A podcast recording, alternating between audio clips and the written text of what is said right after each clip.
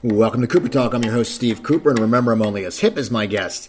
And I got to tell you, uh, uh, my, I know my fan is a sports, uh, my guest is a sports fan, and I think he's a Patriots fan. And I got to tell you something about my Eagles, people. Now, now the Eagles have lost two in a row, and I love how Philadelphia fans are. I, I grew up near Philadelphia, ten minutes over the bridge, and and everyone went crazy when Carson Wentz had you know those first few games, and everybody is buying jerseys. And I know because they're Philadelphia fans, and we we're used to misery that that they probably kept their receipt in their drawer and probably are going to return those jerseys. But I gotta say, Eagles fan, that I said they'd be eight and eight or nine and seven. Everyone on my Facebook, all my friends, as soon as they knew uh, Wentz was starting, said they would go four and twelve and gave up to him, gave up on him, and now they're all jumping back on him. So I gotta t- see what my my guest. Uh, I know he's a big Patriots fan. If I'm not correct, if I'm not wrong, my guest is Brian Howe. How you doing, Brian? Hey, Steve. How are uh, yes, having grown up in New England, I have to confess that all my teams begin with the uh, with Boston. Right. So how how did you like this year so far with uh with uh, Brady getting suspended? I mean, you know, I know you've I I put some Deflategate comments on Facebook, and you've always sent back scoreboard and stuff like that. You're you're you, you, like to mix it up. Are you happy with how, how it looks so far? Uh, you know, uh, you know, I, I have, I, am not a, I'm not a, you know, a, a Tom Brady apologist. Uh, you know, I'm a fan of my Patriots, but uh, you know, I say uh, you, uh, let stuff uh, run the way it's going to run, and you know, we'll we'll see how it comes out in the wash. Now I got to talk to you. You're you were I figured out you were on my show a almost two years ago. It was January of uh, 2015, and we had talked about different projects, and then you were working a lot. I want to know how did your? Uh, I know at the time you were all promoting the uh, audio adventure book of Big Dan Frater. How has that gone? And and and uh, I mean, ha- have you has it done as well as you thought? I know you're a fan of the old time radio, and just you know explain what what got you into that genre to go into because you're you're a consistently working actor who's been on some great projects a lot of HBO stuff. I watch you scenes between. We'll talk about later about Vice Principals and Westworld. It's like it's like Brian Howe's on my HBO all the time. It should be it's the Howe box office. But how? That's right. Just, just tell me more about this audiobook because we we talked about it a little bit when you were on the first time, and, and you played some clips, but. Tell the listeners too about this audio, uh, this audio project you did, and what got you into it, and why you have a love for that kind of radio. Uh, my dear old friend from my Boston days, a guy named Larry Blamire, is an extraordinary. He's he's a Renaissance man. He's he's a writer and, and a director and an illustrator. Uh, he has a graphic novel out right now called Steam Wars, uh, which I think is available on Amazon. But uh, you know, we've made some films together, which some of your fans uh, and listeners might know of if they're um, comedy fans and and uh, uh, old horror movie fans. We, he made a, a parody movie, a very straight faced parody movie of, of like the Ed Wood style movies called The Lost Skeleton of Cadavra. And uh, we made it for, you know, uh, two dollars and a bucket of chicken, and and uh, and it turned into this you know cult hit. Sony picked it up, and we had a giant opening at the at the Egyptian Theater, and and it took off way more than we thought it would. The the house was uh, was was packed, and we thought there'd be, you know, ten of us plus some of our friends, and it turned out to be a, a packed house. Um, and we went on to make uh, several more movies, one of which was called um, Trail of the Screaming Forehead, and uh, that one um, featured three main characters, uh, two uh, like merchant seamen named uh, Big Dan Frater and his sidekick, Dutch the Swede Anacrombie, and the local uh, town librarian, Millie Healy. And we made this very silly movie uh, where foreheads from space uh, attacked uh, the town. And, um, and after that, we, I came up with the idea of maybe going on with further adventures of Big Dan Frater and Dutch and Millie Healy, town librarian. And we went back and forth thinking, oh, maybe we could do like a a children's hospital type thing. You know, Rob Corddry's show on on Adult Swim and, and all this whatnot. And finally, the the path of least resistance was to make them like uh, radio dramas, make them very silly, like a serial you would hear, you know, every week on the radio, uh, with these three idiots uh, kind of going on various uh, misadventures. And we started to work. It was going to be a podcast, and then I decided, well, let's make it like more of an album. And we produced a total of five adventures uh, that came to over more than an hour of content, and we turned it into an album, and we released it to iTunes and Amazon, and it was the the week it released, uh, the the week before it released, um, it was the most downloaded album on Amazon. Uh, and because um, we have a, a large you know, contingent of, of uh, hardcore fans, and it won an award uh, at the HEAR Now Festival in Kansas City, Missouri. It won the gold prize there. Uh, so we're, we're very, very proud of it. And, uh, um, you know, I had an interesting meeting with a guy uh, people might know by the name of Seth Green. Right. Uh, and he's a content producer. And he told me a very interesting thing. We had already done the album, so it wasn't like a pitch meeting. And he had said, you know, you can take the, the number of fans and likes and all this kind of stuff that you have, divide it by 10, and you'll be lucky if, if 10% of them uh, actually click through and, and buy the thing. And, uh, and uh, many did. And I was very uh, pleased uh, with that. Um, not as many as we'd hoped, to answer your question, but uh, enough to spur us on and we've assembled. We've got five more scripts in the can, and what we're doing right now is um, we're making inquiries into turning it into a podcast, uh, or better yet, an animated series. And we have uh, we have irons in the fire. Is all I can say right now. So. Uh, that's going great guns. Uh, slower than I'd like, but you know that's Hollywood. That's showbiz. Why do you think people are enjoying that? I mean, I know because you know, the Serial podcast was a big thing, but why do you think people are coming back? Because it's almost it's almost like old time radio and old time comedy. And for me, you know, like I remember listening to my brother listen to Cheech and Chong, and they were skits. Right. And I remember, I still remember, you know, the, the the wedding album, and I still remember Earache My Eye and Sister Mary Elephant or whatever. Yeah. Oh yeah, I, I, remember them constantly, and I was younger, a kid, listening to my older brother play them. But why do you think people are attracted to this character, and why do you think people are starting to enjoy? It's old time. It's the classics. Why do you think people are starting to enjoy that again? Well, because for a whole generation, you know, for a bunch of us, it's you know who grew up with, like you said, Cheech and Chong and the Firesign Theater. Uh, you know, it's a return to that, but there's a whole swath of audience for whom it's a new thing. It's actually a, a, a new kind of cool novelty, and no one out there is doing uh, this particular thing. A lot, there are a lot of podcasts.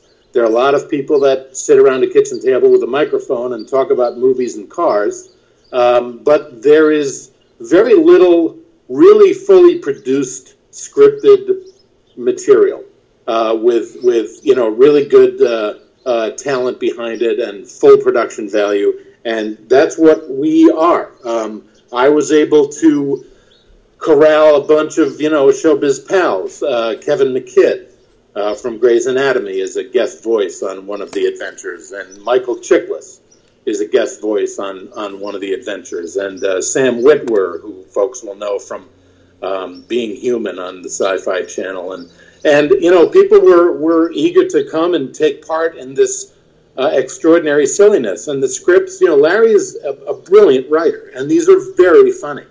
Um, you know, it's hard to tell people what's funny because it's so subjective, but let me say they're they're very very comical and uh, we've taken the whole notion of the adventure serial and kind of turned it on its head. Um, one of the adventures is, you know, we, we title them like Indiana Jones movies, but instead of Indiana Jones and the Temple of Doom, we have Big Dan Frater and the Escalator of Forgetfulness. Okay. and uh, we're summoned to the local mall because people are going up to the second level of the mall and forgetting why they're there. And so we're called upon to to uh, you know fix uh, the escalator. Um, so the, the adventures are, are dumb, uh, but they're treated with great seriousness. And uh, Larry's handle on language is very, very uh, unique. um, and uh, sometimes you know deliberately grammatically questionable. Right. so um, I think um, you know we we've made a lot of converts. Uh, we've got the standard fans, and uh, I think it's um, I, I think that's it. I think there's a whole section of the audience for whom this is not old; it's new. Now that's going great, and your career. You uh, when, when I last talked to you, it was right before the, uh, or right around the time, or a little after the Criminal Minds episode aired, and it was the season finale, I believe. And you played a very dark character, and you know, Very bad person. yeah, and people though like they knew you from seeing you in the newsroom and all your movies, and and now you're this awful person. How do you, as a character, get into that? And and do people sometimes then actually think you're a bad person because you're worse than bad on that episode? You're just awful and you're scary and it's a nightmare. But how do you put yourself into that? And then do you get certain reactions from people? Um, well, it, it it was it was really it's a strange thing to say, but it was really fun to play. I mean, I am a character guy, and uh, you know, I play a lot of neighbors and lawyers and DAs, um, and uh, to to, for, to to have a character come along. Um, and to get the job, and then to have one of the producers of the show call me and say, "Do you realize what you're playing?" Uh, because I was playing a guy who abducted young girls and then sold them to serial killers. Right. oh, is that, that the, the feel good character? It's a real feel good character. And, you know, everybody comes from somewhere. And this guy, you know, uh, um, I, I played him as just a very cold, um, uh, banal kind of, you know, character.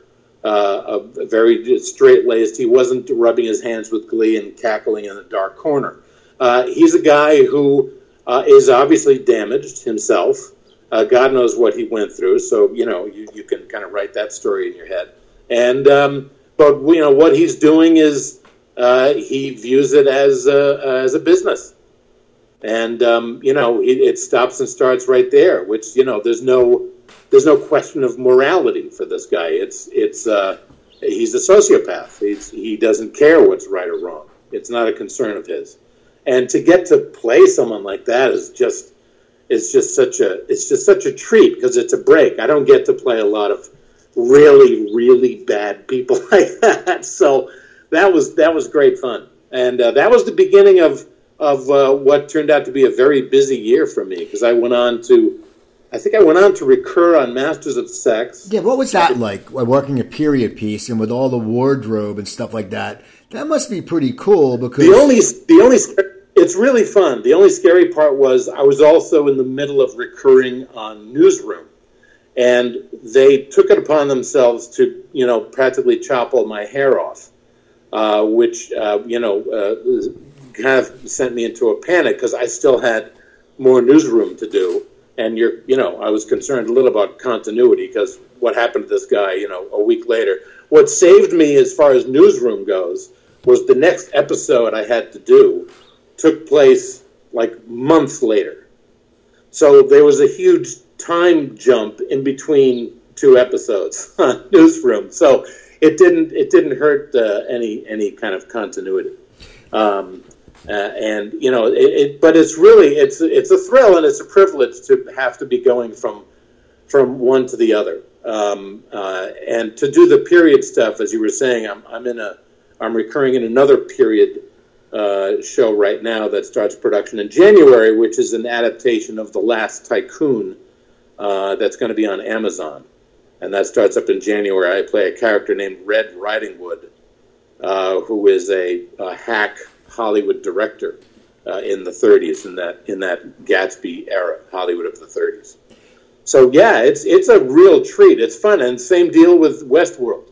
You get to climb into that you know that heavy suede and leather and cotton stuff. And when you're all done you, you look like a sheriff. It's awesome. You know westworld i was a uh, hand insert for the uh, in one of the scenes no, this is no lie. In, in, the scene it played the other night and and i ended up on the uh, cutting room floor. It was where uh, the the they're in the lab and the girl goes with the the guy with a beard with a scalpel. And and in my scene, they shot. You know, if people don't know hand inserts, I've done a few of these. Yeah, they want people with nice hands, which I don't know why. Like the actor probably has nice hands, or maybe they just need something. But I sat there and I just all I just saw was my midsection in that in those costumes, those those robes, those plastic robes those guys wear. and and I sat there and I acted like I was going to get cut with a scalpel. I had to react, and I was all excited, and they didn't put it on. I was pissed. Hey, join the club, dude. I'm a recurring supporting character, and a, a big uh, scene I did got cut out of the pilot. So now I want go ahead. Join the club. I had a scene in the uh, first episode, uh, and people noticed this. I had to respond to it on on social media. Uh, you see it, the the scene where I'm leading my guests. They've had they've joined my posse which is the storyline, you know, I was offering, that join my posse and go up in them our hills and get the bad guys. Uh, they, I, I start glitching out uh, as the sheriff, and and uh, you know it was this great visual effect of you know a fly landing on my face and my eyeball rolling around trying to look for it. And there was a scene following that where uh, my my guests freak out and they leave, and the scene following that was me continuing on uh, to go get the bad guys, and I find them, um, and uh, they shoot me and they scalp me uh, on camera. It was a very bloody, gory, wonderful, awesome, fun thing to shoot. It was a physical effect, and they cut that from the pilot, but they didn't cut the scene where the next time you see me, I'm down in the tech lab, and Jeffrey Wright is kind of looking me over and for some reason I'm covered in blood and my scalp is hanging off. so you see me having been scalped, but you don't see the scalping, which to me is kind of a glaring continuity error. But uh, I know I don't know. I don't get it because you're HBO. What does it matter if you're an hour ten or an hour fifteen or an hour seventeen? Uh, but apparently they were uh, they felt they were running very long, and uh, of all the things to cut, they cut that. So uh, I'm sure it'll be on the DVD. But join the club, pal. We've yeah. all hit the cutting room floor at one time or another. now, how did you uh, come upon Westworld? I want to talk about the other stuff you've been in, but Westworld, I know it was in production for a long time. It was uh, two years. It was, and I know. I think in the beginning there was a. Uh, I don't know if they changed the directors or I don't know what what happened, but it's been for a long time, and it comes from you know if people don't know, it was a Michael Crichton book I mean, movie, and uh, uh, it was yeah, it was original. Actually, it was it was an original screenplay uh, that Michael uh, Crichton wrote. That was uh, um, that was, and he directed it. And then there was a novelization of that. I was corrected in that okay. assumption uh, not long ago. I thought it was a book too. Now, now when you, he wrote it as a movie, and, and, then he got to direct it. Now, when you got that to look at it, were you excited because you were getting to play? A cowboy? Because I'm sure as an actor, and you've been acting for such a long time, and you've been very successful at your craft, it must be cool because you know everyone when we're kids wanted to be cowboys and Indians, and to be able on a big budget, and even to make it better, a robot cowboy. What was what were you excited when you got to read for that part, or were, were you sitting there? Was it something that you really wanted because were you a cowboy fan as a kid? Well, sure. I mean, you know, it's a it's a role that's you know it's two items off the childhood bucket list. You said it, robot and cowboy. You know, it's like all in one. But the audition process was as interesting and odd and mysterious as you know as doing the show was because I didn't go in to read for a sheriff. The guys that were going in to read, uh, they kind of ingeniously picked or manufactured a scene that one is uh, presumably you're you're um, you're you're playing a host, but you're sitting across from one presumes the like the Anthony Hopkins character, who is walking you through the paces of being several different characters. So the sides that everybody read were you having to change your programming so that you're the banker, you're the the, the father of the girl, you're the card shark, you're the prisoner in the cell. You had to you had to play you had to do four different characters in, in one audition, which was tremendous fun for me. I don't know how other actors approached it, but I thought, oh, this is really fun. This is great. So you know, you got it ahead of time enough that you could kind of think about okay, what's the physicality of this going to be? What's the vocal delivery of this going to be? And uh, I went in and, and, had a blast. John Papsidera was the casting director, and uh, Jonah Nolan was was in the room, and uh, and it was kind of playtime. It was really kind of a fun audition. It didn't it didn't strike me as a high pressure thing. Although you know, I mean, I'm I'm wanting it. Uh, it, it was a really it was a cool session. So you find out you get the part, and you have to be stoked. Now, when did they tell you you're going to be the cow, the sheriff? How do you know what, what's going on? Um, I don't, God, you're, you're going so far back. I don't remember what, what happened after that, but I remember leaving, and John Papsidera came, you know, Chase ran out after me and, and was very complimentary and said, "Wow, man, you you know you did great. You hit it out of the park." I said, "Oh, thanks." You know, uh, praise I take with a grain of salt. My after years of experience, I've learned to just leave the audition and walk away. I don't. I try not to dwell on stuff because it just leads to dashed expectations. Uh, but I remember getting, yeah, I got cast, and I, I was told I was going to be Sheriff Pickett. Um, I think that was one of the characters, you know, that was intended in the in the audition. I don't think he was named as such, um, but I remember there was a scene and I never got a full script, by the way. I never in in all the episodes I did, I never saw a full script. The secrecy is is uh, you know Pentagon level, and uh, it was I didn't have the security clearance to ever read a full script. My sides, I would receive my sides alone, just my scene, and any scene that bled from the previous page or into the next page was heavily redacted with black marker. So I, I had I never had any clue as to what else was happening uh, in any episode. So I'm watching the episodes with the rest of the audience, very curious to see what the hell else is happening because I'm watching it like an audience member. Right now, now did you think you'd be like you're like in the first episode? You're, like very close to being right off the bat. Yeah, it's James Marsden, and it's it's no, it's uh, it's Evan Rachel Wood, and then James Marsden, and then me in that order and, and right up uh, in the pilot, which, you know, I, I didn't know. Like I said, I didn't know what to expect. All of a sudden, I'm there. so it's like, oh, wow, there I am. Uh, so it's really, it's, it's really fun. It's fun to see. Now, you know, you're sitting there and, and they put you in the cowboy gear. Uh, yeah. And now, did it did the cowboy gear get hot? Because I'm sure that stuff's pretty pretty damn heavy. Well, there was all kinds of stuff before we shot the first episode. I did we shot the we started shooting on a Friday, which is odd. But but on Monday of that week, I had to go to horseback training because you had had to get up on a horse and ride around. Uh, I had to do that. I did more up at Melody Ranch where we shoot up in Santa Clarita. I did more of that. Next day was weapons training because uh, you had to learn how to handle a, a Colt, you know, a Colt pistol because nothing's automatic. You have to take the gun out, cock it with your thumb, and pull the trigger, cock it, pull the trigger. Um, so it's not bang, bang, bang. You know, it's it's, it's a process.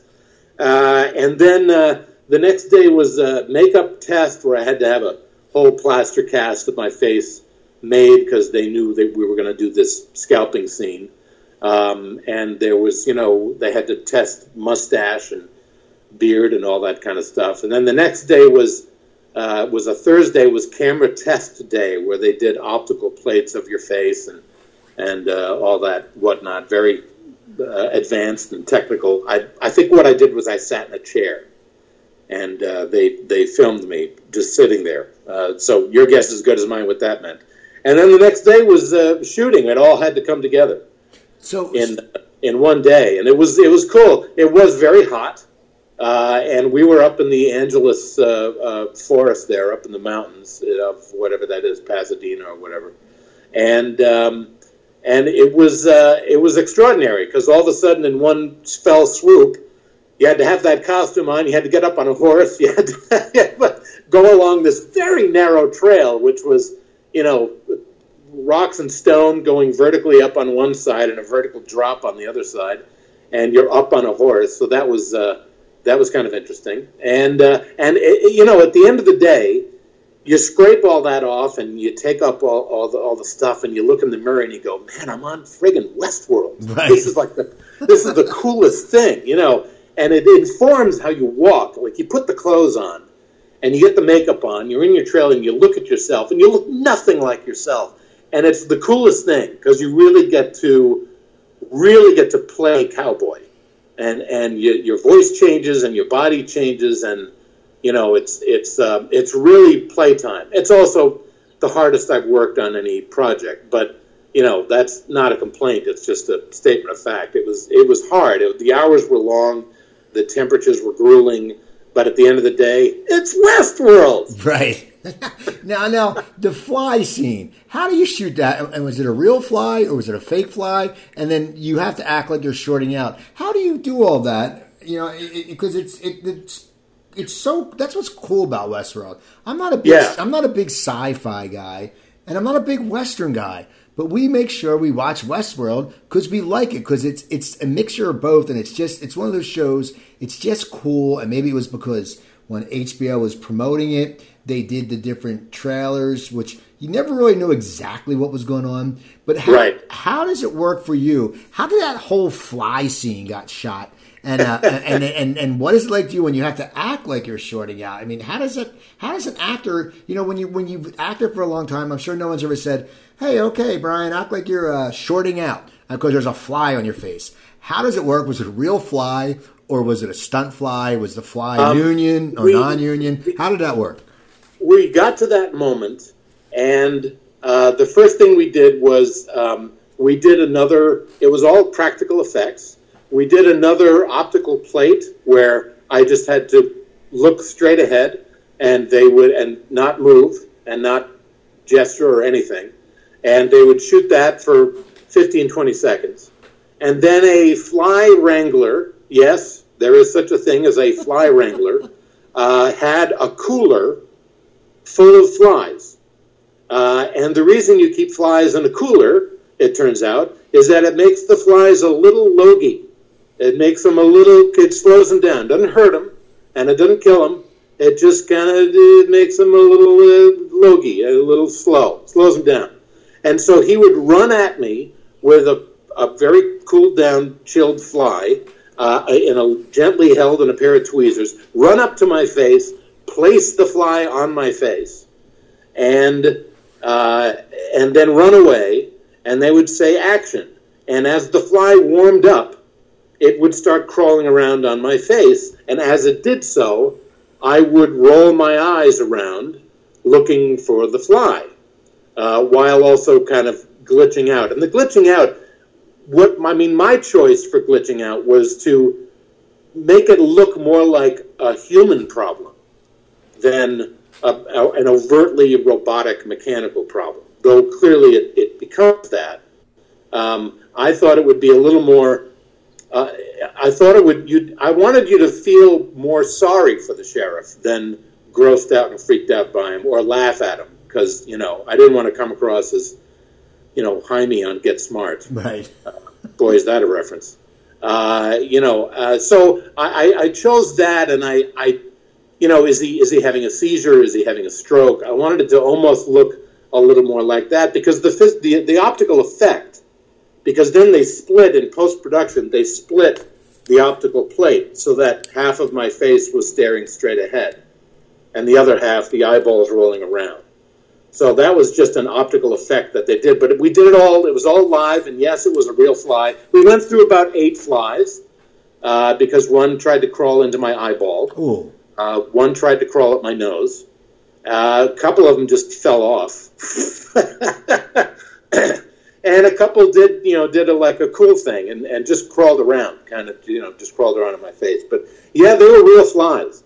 And in the most recent episode, we come across a guy tied to a tree who was covered with flies.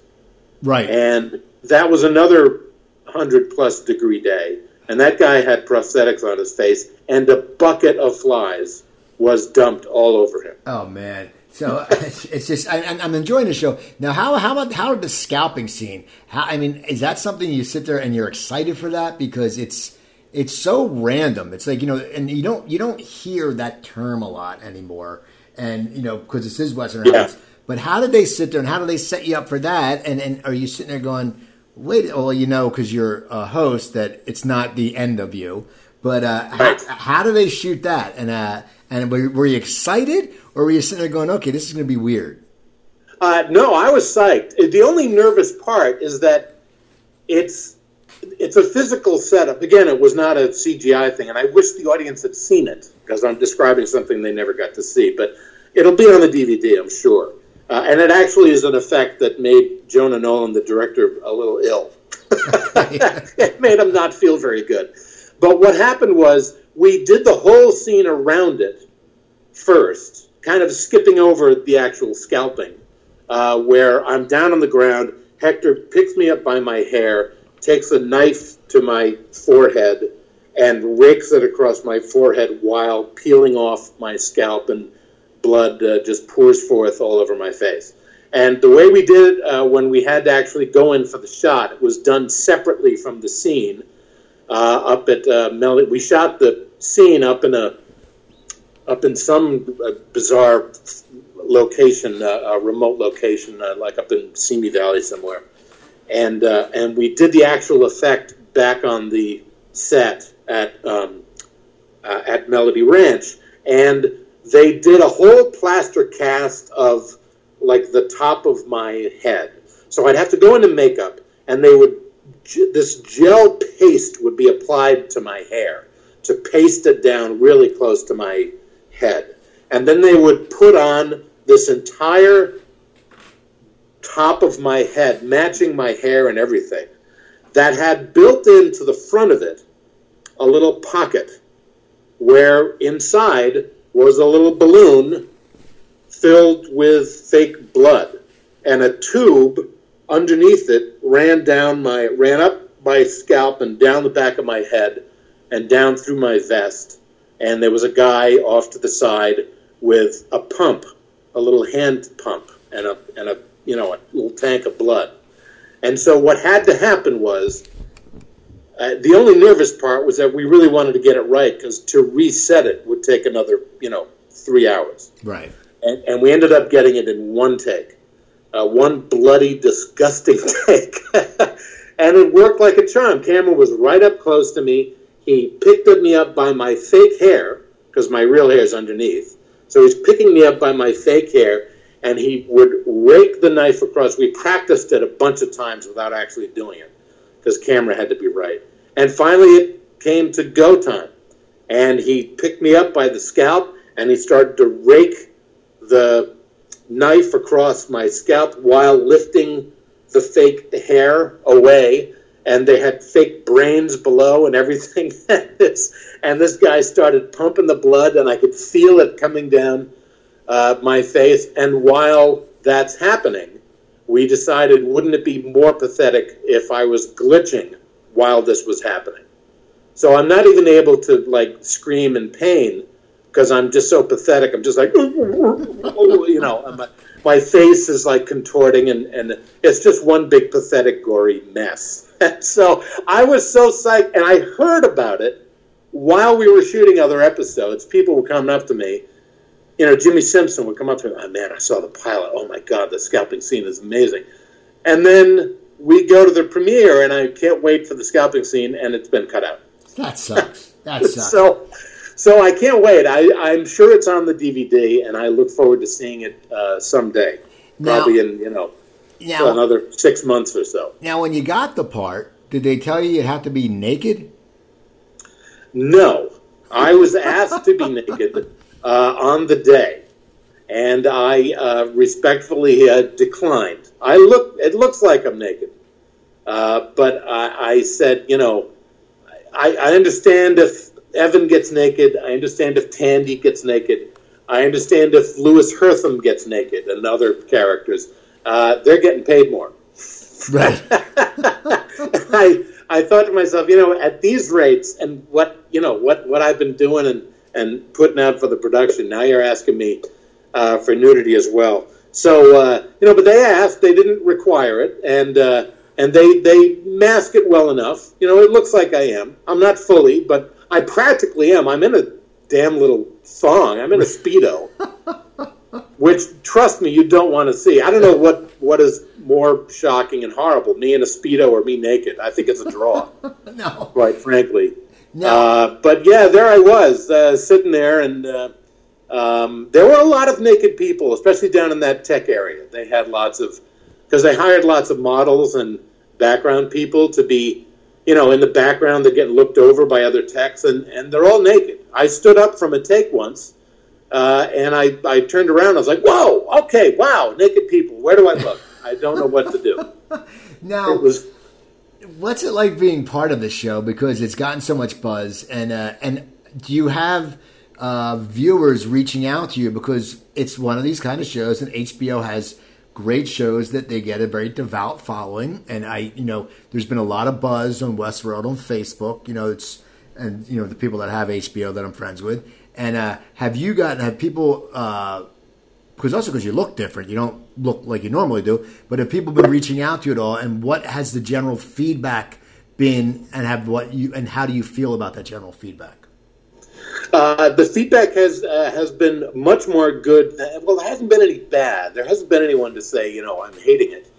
Uh, but I, what I like, and I think what some people, you know, uh, find frustrating is that we're we're we've become very accustomed to having every question answered and having every you know uh, scenario tied up in a pretty little bow for closure and conclusion.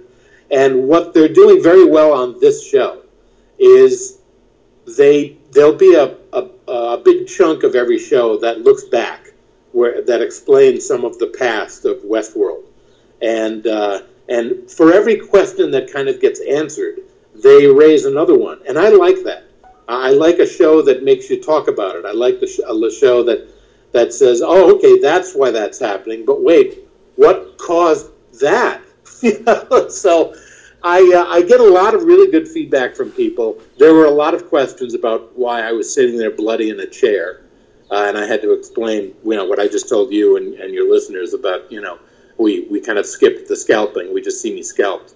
Um, but the the overall reaction has really been great, and I think it's because the show is smart. It's not just a weekly rehash of the original movie, like, oh, who's fritzing out this week? There's a lot more going on, and the memory wipe that hosts are supposed to um, go through at the end of each day after 30 years, because in the show, Westworld is 30 years old. It's not new. It's been around. And that memory wipe, it turns out, is not completely working. It's leaving vestiges of memory uh, in in some of the hosts, and uh, we're starting to see the effects and the consequences of that. Uh, and I love that. I love a show that provokes discussion, that kind of you know addresses what is humanity and and what do people become if you go to a place where there are no rules and you can do whatever you want. Who do you become? Do you stay who you are? Do you pick a white hat or a black hat? Um, you know, the you, people arrive on Main Street in um, in Sweetwater uh, the same way they arrive on Main Street in Disneyland. Uh, from there, you can move on. Um, uh, but everyone arrives at Sweetwater. The newer guests probably hang around town. They play some cards in the saloon. They uh, hook up with a, a lady of the evening. They get in a gun battle. They get in a fight. You know, they, they do, you know, that kind of fantasy stuff. And the more experienced guests move on beyond Sweetwater. We're going to find out there's whole other lands and towns, and it's a it's a rather large. It's a West world, and uh, that has we haven't seen all of it yet, but we're getting hints of it now. Cool, yeah. I, mean, I, I enjoy the show. Now, I also want to talk about your other HBO show because you go from something like Westworld, and, and you know Westworld's on now, and it's it's uh, it's a heavy drama. There's a lot of violence. There's a, there's a lot of stuff. not for the kids, right? And then and then you're on another show, not for the kids. Oh, vice, very not for the kids. Vice Principals, which I, you know, you sit there, and I, am a big Danny McBride fan, and and yeah. you know, everyone, you know, I still, to me, you know, I didn't I didn't watch Justified, and I saw, I mean, I saw a little bit, but to me, Walton Goggins is still, you know, the Walton Goggins from The Shield, and and I've never seen him do comedy, and and you go in and you know it's a Danny McBride thing, so you know it's going to be a, a good show. For you, you're you're totally changing gears. You're going to a comedy. When I mean, how do they have you audition to be in this comedy when you're usually pretty much a drama guy, except for your your you know Dan Frater. You know, my my whole background as an actor in my Boston and New York days was mostly doing comedy. Um, uh, it, it, was it's interesting that coming to LA, it's been a lot of uh, dramatic roles, and I, you know, look, work is work, and the money's still green. So you know, I I don't care one way or the other. But it's it was fun to do uh, vice principals and get to play Superintendent Haas who has the responsibility of choosing the vice principal of you know one of these two idiots, and uh, and to have and to be able to I was able to play with the character. I, I couldn't be a total Frank Burns. I couldn't be a completely incompetent boob because I have to actually have the authority that these guys bow down to. These guys respect you know Superintendent Haas, so he has to be good at his job. But I decided to give him a social tic, and that he kind of laughs inappropriately at stuff. Uh, and we'll see that markedly in, in the upcoming uh, uh, season uh, in, in 2017. Um, so you know, yeah, it was it was a blast, and it's easy to do once you show up on that set because Danny McBride and, and Walton and the whole team there made it really a lot of fun to just kind of you know cut loose and go with the flow and um, it was a it was a terrific shoot. We shot in South Carolina, and uh, it was it was it was great fun. It, it, it, you know it depends on how easy the transition is made, and they made the transition very very easy to do. It was and plus I got to, I had to get on a plane and fly across the country to do it. So there's there's that there's that too. You know, if I had to go to like the soundstage next door and do it, maybe that would have been a little harder but I had to go to the East Coast to shoot the comedy, so there was that separation as well. But yeah, it was it was great, and, and being able to do both is uh, really rewarding and really a lot of fun. Now, did you think? I mean, did you think it would be so? It's just so over the top, and, and it's because they're just awful. Both of them are just awful, awful people. I mean, they're just you look at them and you're like, like you know, you always get the characters. You know, like you mentioned Michael Chiklis earlier. Vic Mackey wasn't a good guy, but you like him. Don Draper is just a not a good person, but you like him. These guys, you just don't like either of them. Did, did I mean you don't? And the thing is, did you know it would be so over the top and just nutty and just I mean, a totally different crowd than Westworld. I mean, you know, and your other stuff. I mean, you gotta have a, you gotta be ready for a little bit of, you know, a lot of Eastbound and Down type people, which I love that show. Did you know it would just be like this show? And and then and God, the ending. I mean, did you know that was coming? um, yes, but only because again, I got this. I, I, I was able to read whole scripts, but you know, I'm not in every single episode. I'm in a handful of episodes in each season. So what came episode wise before and after that, I, I didn't know. But we did have a screening uh, of um, season one. Uh, and, um, you know, so I got to see all the episodes and I, I knew how it was going to end and stuff. And, and uh, yeah, I just, I, I, thought, you know, man, good for you. Throw a wrench in the works. Like, really, like, smack us around. you know, throw something. Uh, um, I knew how season one was going to end because I know how season two begins, and my character plays, um, you know, an important, albeit stupid role uh, in that. Um, not that I'm the shooter or anything, uh, but uh, um, yeah, it was. It, I, I thought, you know, good for you. Really, you know, shake it up because well, it's like you said, we don't really like these guys. We kind of cheer for them to lose. We kind of enjoy seeing just to what degree they make total asses of themselves and and just how far they debase themselves. Because poor belinda that poor principal they oh. you know she's a perfectly nice woman. And they just they're just awful to her. It's yeah it's funny. My girlfriend doesn't watch it. And i fell but i fell asleep one night. And i guess she was forwarding the dvr because she was watching i think john oliver was on after or whatever it worked and it was a scene where goggins spit into the coffee and she's like, "Oh my god, you got to see the ending of that because that stuff is just like everyone's worst nightmare." I mean, you think anyone who's had a job, like you think someone dropping a loogie in your coffee is just oh, so awful.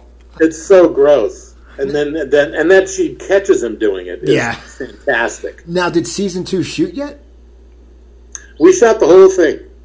So you shot season one, and then was season two right after, or did you wait a little? Yeah, that was the deal Danny had. He said he went to them and said, "I have a show. Uh, this is what I want to do. I want to do 18 episodes, nine in one, nine in another, and we're done." And HBO being HBO, and Danny McBride being Danny McBride, HBO said, "Okay." So they shot all 18 episodes last summer. Okay. We did both seasons. So, but it's all it's all done. It's all shot. Oh, good. Okay, I know it's coming back.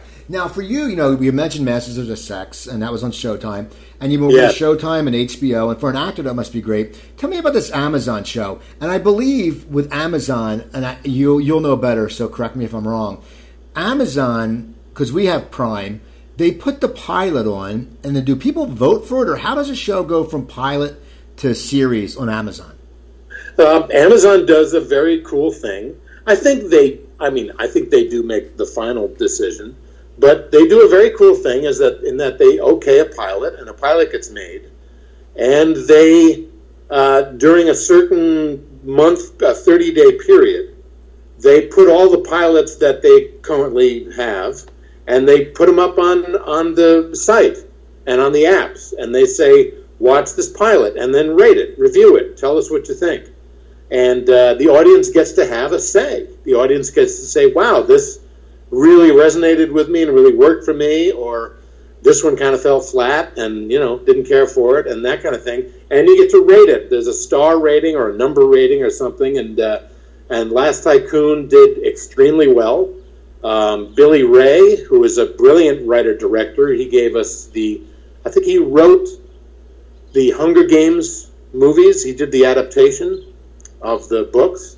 Uh, but he also wrote and directed a couple of my favorite films. One is called Breach with Ryan Phillippe and Chris Cooper, and another one called Shattered Glass uh, with um, uh, with oh I'm gonna I'm gonna have a I'm gonna have a Rick Perry moment now, forgetting the uh, the actor's name, but it was about uh, it was about the writer for the National Review magazine who ended up making up a lot of his stories. Okay, I'm not sure, but don't pull a Gary Johnson. So Yeah, exactly. No, I won't talk to you with my tongue hanging out. Um, but anyway, yeah. Uh, so, uh, and Billy Ray had decided he wants to adapt uh, F. Scott Fitzgerald's last and unfinished novel, uh, The Last Tycoon, into a series. He wants to explore that whole world and those characters and find out, you know, and postulate what what life they might have had beyond that. And it's all 1930s Hollywood, and it's just a blast. So he got the okay from the Fitzgerald estate, and and um, made. Uh, we had a, a terrific time making the pilot because he's just an awesome guy, Billy Ray. Um, and uh, and it's going to start production. They've it got the green light for to be a series. So the writing room is open. They're writing now, and uh, we're going to start shooting in I think January. Now, how is that when you sit there and and it other shows, you know, on network, you shoot the pilot, and then pretty people put pretty much usually know when it's if it's gone to series or not. What is it like when you're an actor and you're sitting there and you, you shoot this pilot and it's got a great cast with Matt Bomer and Kelsey Grammer and uh, you and and you sit there and it sounds like it's a good project you like the writer. What's it like? What's the waiting game like when you sit there because Amazon puts it up so people can Yeah. see it. What is that like for an actor? And then how do you sit there and deal with your schedule? Because what if something else comes along? Well, yes, exactly. You nailed it. What if something else comes along? Because yeah, I don't want because it's an, a big waiting game. I can't sit around for a whole month, you know, uh, or I have to try not to anyway. Um, so yeah, you're you know you're, I'm, I'm checking the website every day to see who has watched it and what the reaction has been, and you're you're, you're seeing the numbers you know turn out very well. So your fingers are crossed, and you know I'm I, I did everything I could not to bother Billy Ray because you know he's a very friendly, accessible guy, but you know he was in the dark as much as we were. So I tried to wait as long as I could, like weeks and weeks, before I wrote him and said, "What are you hearing? Anything?" And he would write back and he would say, "You know, uh, your, your guess is as good as mine. Uh, the buzz is good, but we don't have any kind of a commitment." He said, "I, I feel good about it." Um, he said, "But."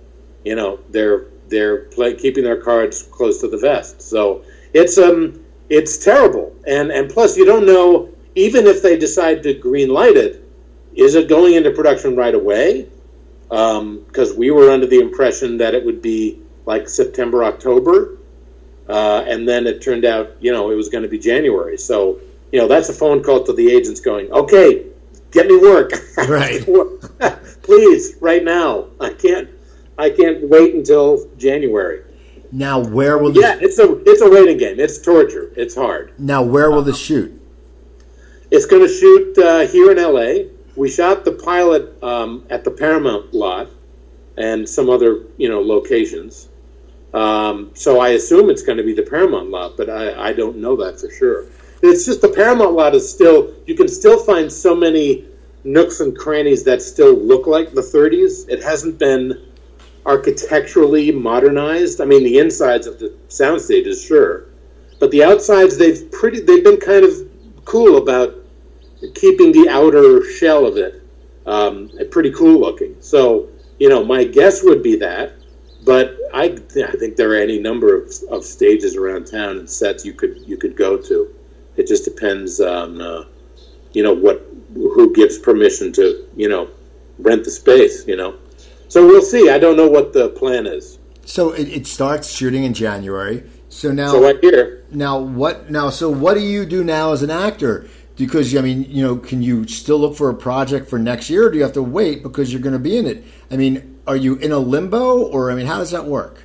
No, I decide because I'm going to be a recurring character, so I don't have a commitment to every single episode, and they haven't committed me to a number.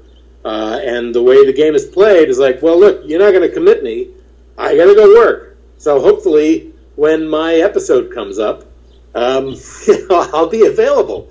You know, that's how you have to play it because I can't, as you know, I think it'll work out. I think it'll pan out um, because generally, um, you know, the good thing about a recurring character is it, you're not going to be in every scene of, every, of an, even one episode. You're, you're probably going to be in a handful, and uh, people are companies are generally very understanding. If something, if you have a long-standing commitment to something um, uh, the, generally they'll you know they'll work together to, to make it possible for you to um, to do both. Um, so you know we'll see because I'm up for three things right now as we speak: um, a movie and, and two other uh, TV guest star um, projects. So you know I'm I'm waiting to hear the movie. Uh, if I do the movie, if that happens, it'll start in November and probably last until you know January or so. So there might be some overlap if I if I get to do that. You know, you know I mean, might, that's the one thing. It must be hard being a winning game, because you, as you said, you've had a very busy year, and I'm awesome. So um, I'm so glad that uh, they shot the second episode of Vice Principals because I, I, hate when they you, watch a show and then they cancel it and you go, oh. I mean, if they cancel oh, no, that, they, have oh. committed. So I mean, so basically, so but you still you you are you go you're out there and pounding the pavement still, even though you've been working hard. You're up for these two things, you know. So for you, you, you just want to get a whole bunch of stuff on slate, and just so you know, so if something doesn't come through, something does come through. Right, and and the other good thing is, I mean, another advantage uh, to doing these these HBO and, and Showtime shows is that they shoot long before they air so that while you're in the middle, like you're, I'm done shooting Westworld, but it's only airing right now, and I'm getting exposure while I'm still out there going to auditions. So I get to go to an audition saying, "Oh yeah, I'm in this week's Westworld," and it has that badge of cool to it, which you know, which helps you in the room. It, it doesn't guarantee you anything, but you know, that's the the advantage is I'll be on the air. Like Westworld will finish and 2017 will come, and then the second season of Vice Principals will start. So it will appear as though I'm still working. I might be sitting on my butt in my, you know, in my undies, but in real life, but it'll look like I'm very busy. And appearance is everything. See, that's always good though, yeah, because that's, I said, you know, I saw I saw you in those shows, and, and and now you also must be feel very blessed as an actor to get to work in such great projects with great people. I mean, that's got to be something. Yeah, that- I've I've been really really blessed. I've got wonderful agents. They're not, you know, it's not a high powered top of the line agency, but man, they've got really good relationships around town, and I get in a lot of really cool doors, and, and I get to audition for, you know, really, really good stuff. So, yeah, I, I count my blessings as far as that goes. That's, you know, that, it, it that has, um, that carries a lot of weight. And, uh, um, you know, the stuff I've auditioned for now, I'm, I'm only not talking about because I'm superstitious. Nice. But, um, but yeah, there's, you know, there's more stuff coming and, and, uh, you know, work does, can beget work and and it can't hurt that you know you, you might get seen on on a really high profile top show like Westworld or or Masters of Sex or anything like that. So um, yeah, it's really it's um, it's been a, a really good like couple of years. Well, we only have a few minutes left. I have to ask you a question. What's it like? Okay. What's it like going to the Hollywood Bowl with that, that, that McKidd guy from Grey's Anatomy? Were people swarming him? No, actually, Kevin's a very he's such a nice low key guy. Uh, but but the advantage is that you know he's a uh, one of the stars of a big hit show. So when he gets tickets to the Hollywood Bowl, you get really good seats. Right. so you know you, you get uh, it, it it pays to be his wingman. now, um, and now the debate. Are you going to be tweeting during the debate? No, I don't tweet during the debate, but I do. I do read Twitter during the debate because there are extraordinarily funny people out there, and I love hearing you know what people like Patton Oswalt and and uh, you know there are a lot of a lot of very clever, funny men and women out there who I follow, and it's just a blast to kind of follow it in real time. It's such a weird phenomenon. Um, Twitter, I, I just think it fascinates me. So when the uh, you know when the when the debate comes on, I make sure I have Twitter in my in my lap, and you just have to follow the right hashtag, you know, because people make up the hashtag. So you hope you're on the right one where all the cool people are, are tweeting Yeah, I, I, and I tweet all the time. fact checking and being snarky and all this kind of stuff. But boy, oh boy, what a nightmare, huh? Yeah, I, I, I tweet during the debates, and it's funny because I said I haven't mentioned either the politics. Uh, I've either- read your tweets during the debates. I- It's I- very funny. I try to have You're fun. one of the people I follow. That's I and you're you're and just for people know, you can follow Brian. It's at Brian Howe, and that's H O W E actor. That's at Brian Howe actor. Uh, not to be confused with Brian Howe, who sang for Bad Company. It's Exactly. Brian Howe actor. And uh, yeah, and you know, so it's, it's good. So you, you try to, you know, I see you respond to your people, and, and that's always good. And uh, now, now, besides Twitter, are you on Instagram or Facebook? I am on Facebook, uh, just under my regular old name, Brian Howe. I don't have any other kind of identifier, I realize, but my picture accompanies my face. So if you know what I look like, uh, that's that's the one that's. Uh, I think that's the one that's me. Although Facebook doesn't verify. Do they verify? No, I don't think so. Well, Yeah, they do. I don't know. They Yeah, do, but my, a- anybody my, can my get it. account will also link you to the Adventures of Big Dan Frater. So that's the one that's me. And you also Twitter uh, tweet you have at Big Dan Frater on Twitter. Uh, yes, yes, at Big Dan Frater, F A F R A T E R. Well- Check us out. You can uh, hear samples. Actually, the best samples to hear off the album are at the BigDanFrater.com website. The uh, the preview tracks on Amazon and iTunes kind of suck. Okay. Uh, they're not good previews, but go to BigDanFrater.com and you can hear you know big lengthy. Uh, good preview tracks that'll give you an idea of just how silly we are. cool. I'm, I'm- well, I'm glad you came on. I'm glad we caught up. I, I watch. I'm watching on TV all the time. So, Me uh, too, Steve. Thank you so much. no I really appreciate it. It's great to be on again. Yeah, so people follow him. Follow me at Cooper Talk. That's at Cooper Talk, uh, especially during the debates. Uh, my website is coopertalk.net. You can find 560 episodes up there.